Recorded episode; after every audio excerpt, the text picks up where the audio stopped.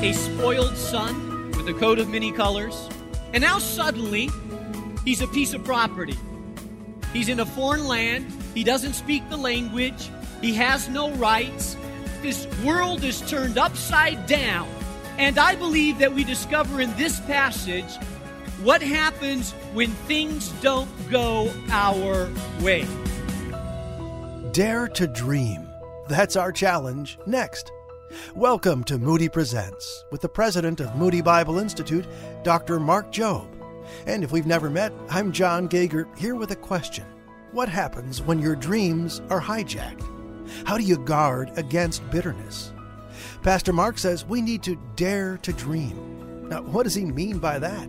And what's the biblical foundation? Well, there's plenty to learn from the life of Joseph. Why not head to Genesis chapter 39 in your Bible right now? As Pastor Mark opens today's message here on Moody Presents. Dare to dream. Sometimes dreams are good, sometimes they're bad. When they're bad, we call them nightmares. I heard of two men that had kind of a wager going. They were asking themselves whether there would be baseball in heaven. They were both very, very strong baseball fanatics. And so they made a deal. They said, hey, whoever goes first will try to contact the person on earth and let him know whether there is baseball in heaven or not. So sure enough, one of them died. And he showed up in a dream to his friend. And in his dream, he said to his friend, I have good news and bad news. He said, Tell me the good news. He said, The good news is there is baseball in heaven. The bad news is you're pitching on Friday. You know, some of our dreams are good and some of our dreams are bad. We began to talk about what it means to have a God given vision and dream and to allow God to fulfill his plan in our life so that those visions and dreams come true. Here's what I know about visions and dream. I know that every single person in this auditorium, you have a destiny. God has a plan and a vision for your life to fulfill. I know this about every person in this auditorium. Your life is not just a bunch of happenstance circumstances that happen arbitrarily. I know this that God has designed you for a purpose, for a destiny with a plan, and He has deposited within your heart, even when you were a baby, He deposited a dream, a burden, a vision, a sense that you are called to something, an understanding that your life has meaning and a purpose. I believe that God has created every single individual with that. You may have forgotten the dream. You may be ignoring the dream. You may have become cynical so that you don't believe in the dream and the call upon your life, but it doesn't take away from the fact that God has a purpose and a plan for your life. In Genesis chapter 39, we learn about Joseph, the dreamer, and what happens when your dreams are hijacked or when people and things and circumstances try to hijack your dreams. We left off in chapter 37 of Genesis where Joseph had been treated unfairly by his brothers. And because of jealousy and hatred and bitterness, his brothers decided that they would take him and they would sell him to a caravan of people going by that took him to a distant land, the land of Egypt. We pick up 39 and the Bible tells us in verse 1 of chapter 39 now Joseph had been taken down to Egypt. Potiphar, an Egyptian who was one of Pharaoh's officials, the captain of the guard, bought him from the Ishmaelites who had taken him there. So when we pick up in chapter 39, we discover that Joseph now is a slave. There's been a major transition in Joseph's life. He's gone from being a spoiled son with a coat of many colors, having the favor of his father, not having to work, being treated special, and now suddenly he's a piece of property.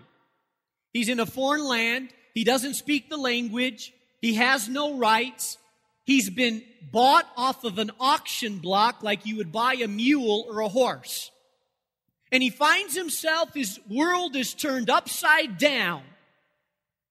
And I believe that we discover in this passage what happens when things don't go our way.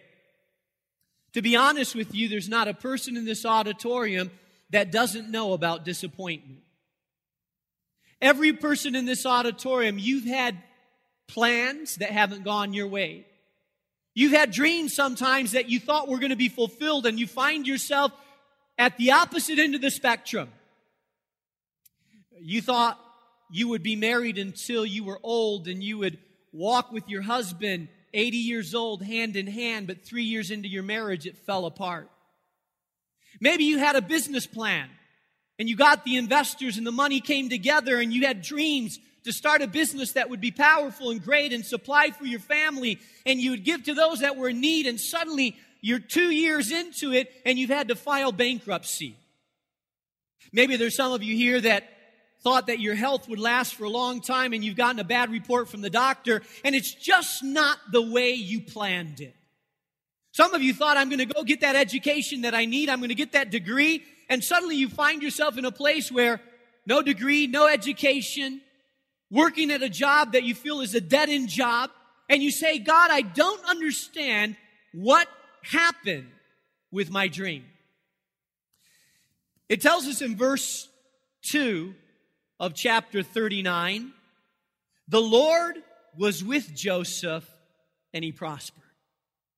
You know, I love that little phrase because I think Joseph could have thought, Where is God when life is not turning out the way I planned it? In fact, I think this is where the first hijacker tried to come and hijack Joseph's dream. I believe if you are going to guard against the hijackers of your life, you need to be prepared to guard against the hijacker of bitterness. But think about it for a minute. Joseph had all the reason in the world to become bitter. He had, his family had disowned him. His brothers had betrayed him. His dream had collapsed. He was a slave. Why not become bitter? A lot of us, when life doesn't turn out our way, that's exactly what we do. We begin to become bitter against circumstances. We check out. We feel like I've been treated unfairly, so I will have this nasty attitude or I will quit what I'm doing because the natural tendency when we're hurt and when things don't go our way is to either quit or to become bitter. How many of you know that it's a lot harder to stay and work things out than it is to leave? How many of you know that oftentimes when it's a lot harder to continue in those piano lessons, practicing, than to quit? I'm not even going to ask you to raise your hands how many of you took piano lessons at one time and quit, because there'd be a lot of hands here. But I believe that many of us in life, when our plans don't turn out the way we expected them, we allow the hijacker of bitterness to get on our plane. He becomes our passenger. And in the beginning, he looks benign, doesn't cause a lot of turmoil. But the longer he stays on our plane, the worse he becomes. And pretty soon, this hijacker will consume our plane and will actually determine the destiny of our life and our plane. And many of us will find ourselves in a terrible crash when we allow bitterness to infect our lives and get a hold of us. In fact, it tells us in Hebrews chapter 12, verse 15 see to it that no one comes short of the grace of God, that no root of bitterness springs up, causing trouble, and by it many are defiled. Now, this verse talks about a root of bitterness, and I like the imagery here because what it says really is what happens is that bitterness starts out like a small root. It's very small. In fact, I run into people that they tell me they've dealt with it already. And when they say they've dealt with it means that they're not angry anymore. But how many of you know that anger can turn to bitterness? And bitterness in the end is almost worse than anger. I say, well, have you dealt with the problem you had with your mother? Oh, yeah, we dealt with it. I'm not mad at her anymore. I just don't want to see her. What you're telling me is that you're not explosive anymore, but you've allowed that, you've cut down the plant of anger but you've allowed the root of bitterness to stay. At my house a few years ago, we planted perennials. Now, perennials are these plants that every year they come up by themselves. And how many of you know when wintertime comes, it looks like the plant's dead? But in springtime, I was just out, I was just in the yard by the side of the house, and I noticed that the perennials have begun to spring up again. Although they look dead in the wintertime, they're not dead because the root is still there. And under the right circumstances, it'll grow again. The only way to eliminate that plant is to get at the root. Some of you have eliminated the anger that was in your life, but you've not gotten at the root that's there, and there's a root of bitterness. And that root of bitterness is going to grow. And it's going to start infecting other areas of your life. In fact, the Bible says that if you allow a root of bitterness to grow up, what it'll do, it'll crowd out areas in your life. It'll take away your joy. It'll take away your peace. And then it says, and by it, many are defiled. You know, there's that root of bitterness because you're angry at something that happened 20 years ago or five years ago, or angry, angry at a husband that left you for another woman. Let me tell you, you don't deal with that anger, that root of bitterness is going to grow inside of you, and the Bible says it will defile many. Here's what I want you to know, mom.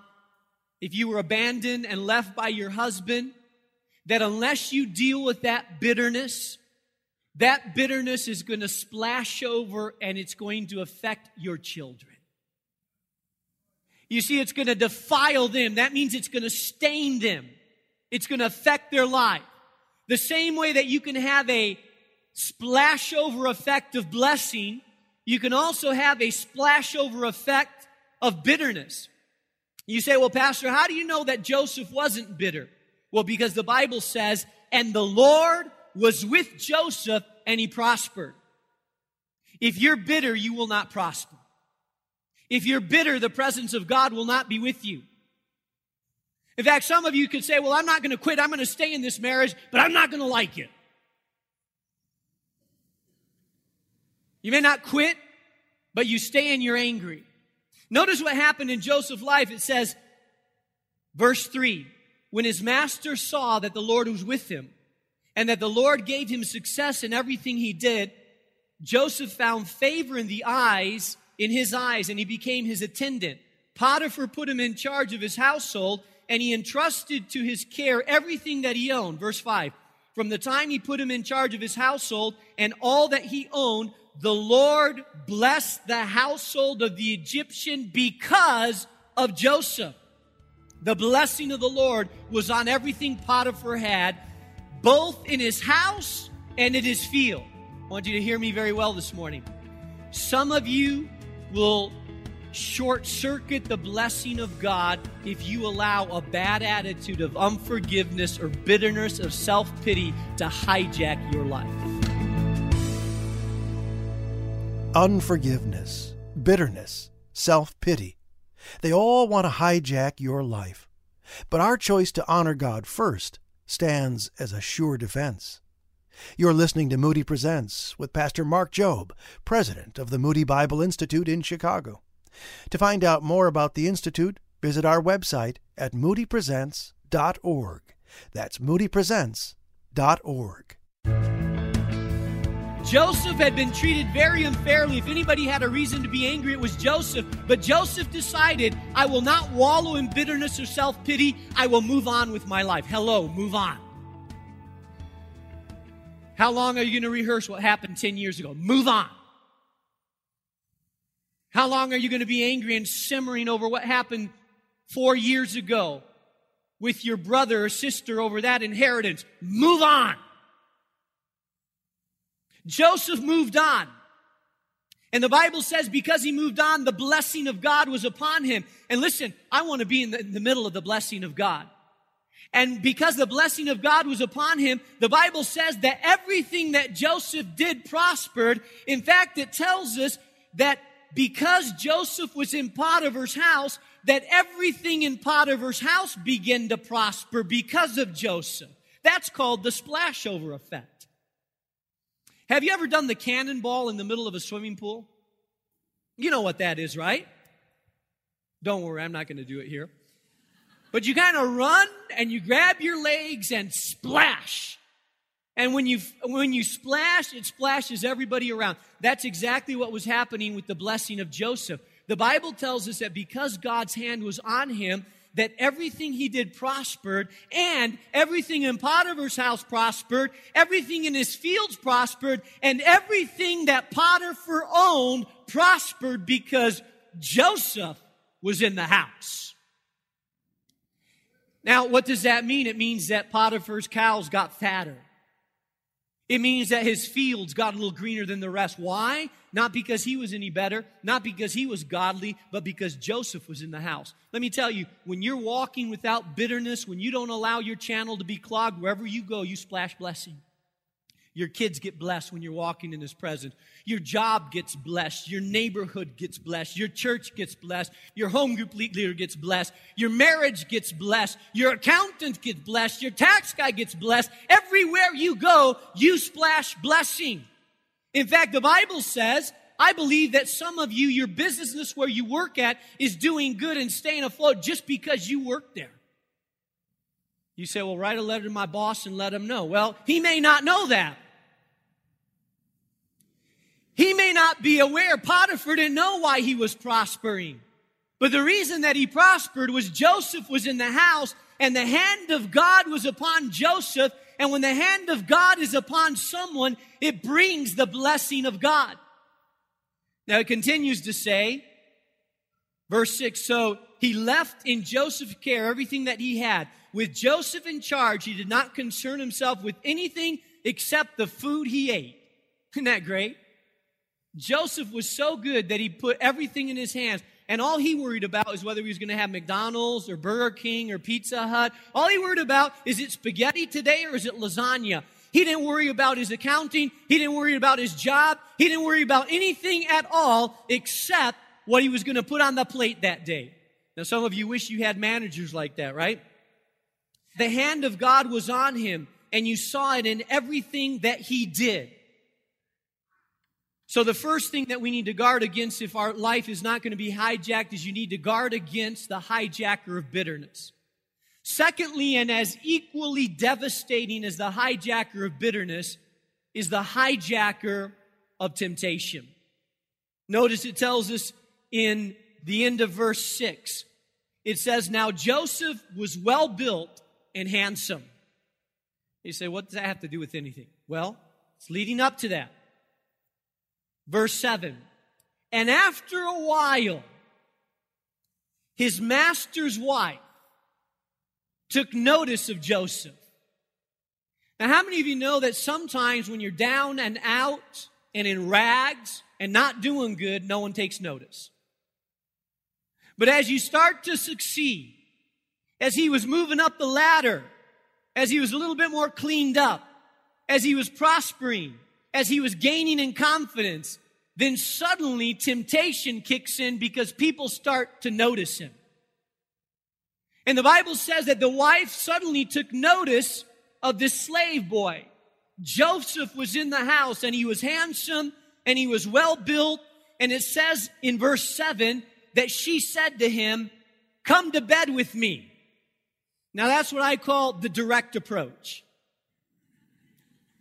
She's not flirting. She's not beating around the bush. She's saying, Hey, come to bed with me. Now, I want you to picture this for, for a minute. I want you to think about this because Joseph's response to me is pretty incredible. In verse 8, it says, But he refused. In fact, not only did he refuse, but the Bible says that he said, With me in charge, he told her, My master does not concern himself with anything in the house. Everything he owns, he has trusted to my care. No one is greater in the house than I am. My master has withheld nothing from me except you, his wife, because you are his wife. How then could I do such a wicked thing, listen, and sin against God? Remember, Joseph is probably 17, 18 years old. He's handsome, he's well built. His hormones are in high gear. He feels hurt, betrayed, lonely from his family. He's away from home, so there's no one to tell him, What are you doing? There's no one that'll know. Here's this powerful, beautiful woman that is directly approaching him. He didn't ask for it. She's coming after him. What in the world gave this guy the power to resist temptation. I think it was an internal power. I think it was that sense that God is here. And I may be able to get away with this at a human level, but I can never get away with it in the eyes of God. As I look at Joseph, I think he did a couple things right. How did he resist temptation? Number one, I think he was clear about his intentions up front. The Bible says that he refused. And he said immediately, How could I sin against God? Can I tell you this? Some of us don't do very well with temptation because we're not clear up front. Sometimes instead of being very clear and saying, no, I'm not going to go there. I, I, believe in God. I could not sin. I'm a married man. I could not sin against God. Sometimes what we do is we flirt around with it. Well, that was nice. Well, I'm flattered by that. Well, you know, under other circumstances, I would be very tempted, but you know, not quite right now. And some of us don't make it very clear. You smile back. You hide your ring. You say, well, I would never fall. I'm, I'm not never going to do it. But no one really knows. You don't put the line in the sand. You're not upfront about it. You don't refuse. And so the other person thinks there's a possibility there. You leave the door open. You toy with the options. Joseph was very clear. I will not sin against your husband and I will not sin against God. I think the other thing that Joseph did is that it tells us here in verse 10, it says, and though she spoke to Joseph day after day, he refused to go to bed with her or even be with her. How many of you know temptation is not a one time thing? Temptation comes at you day after day after day after day after day. Someone says, Oh, I beat temptation. Oh, yeah, for today you did. It's going to be back. And some of us do well in the beginning, but you know, when temptation keeps knocking and knocking and knocking, you say, Well, what was happening there? Well, you know, it's like the workplace the glances, the eyes, the come on, the innuendos, the you look good. You're not like my husband. The flirtation, the touch of the hand, the whispers, the glances, day after day, the invitations. And Joseph, the Bible says that Joseph, I love this, it says that Joseph ignored her. He stayed away from her. Listen, if you're in a, if you're at school and you're being bombarded with temptation, or there's something, someone at work that really knows that you're a married person, but you know they're after you. Joseph was very clear about what he did. He ignored. He didn't engage. He didn't hang out. He didn't say, well, I'm a strong man of God. I'm just going to see how far I can go without really being tempted. He didn't hang out at the water cooler. He ignored her, the Bible says, that he did not go by her. He did not allow himself to be engaged or get caught in the web of what was happening. Some of us, you start out very well and you know where you stand, but day after day, temptation comes your way. And maybe temptation sounds a little bit like this. For example, hey, my husband doesn't meet my needs like he could. What about by doing this, you'll really prove that you care for me? Or who will find out anyways? We're completely alone. It's absolutely safe. No one will ever know. Or, hey, look, we're already going to be married soon anyway, so why wait? I mean, really, what does a piece of paper matter anyways? Or how about I'm so terribly lonely? I think God will understand. In fact, in fact, I think that God brought you to me at this time because he understands I'm lonely. I mean, how many of you know we can spiritualize temptation? Or just once. Never, never, I'll never, never, never, never ask you again just one time. Or hey, what's grace about anyways? And the Bible says that she was after him day after day after day after day, but he ignored her. The third thing that Joseph did right, and I love this because I believe this is one of the best ways of fighting temptation. You want a sure way out of temptation? You said, Pastor, tell me, I'm going to give you the sure way out. If you are going to be mature, spirit led, full of wisdom, grounded in the word, here's what you do run. Well, we apologize for having to hit the pause button right there, but the clock says we need to do just that. However, there's more from the life of Joseph next time when we get together. Quick favor, would you mind sending us an email? Would you let us know how Pastor Mark Jobe's teaching is connecting with you? Our email address is moodypresents at moody.edu. That's moodypresents at moody.edu.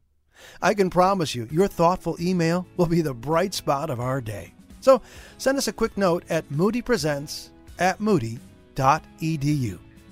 I'm Jon Gauger. Thanks for listening to Moody Presents, a production of Moody Radio, a ministry of Moody Bible Institute.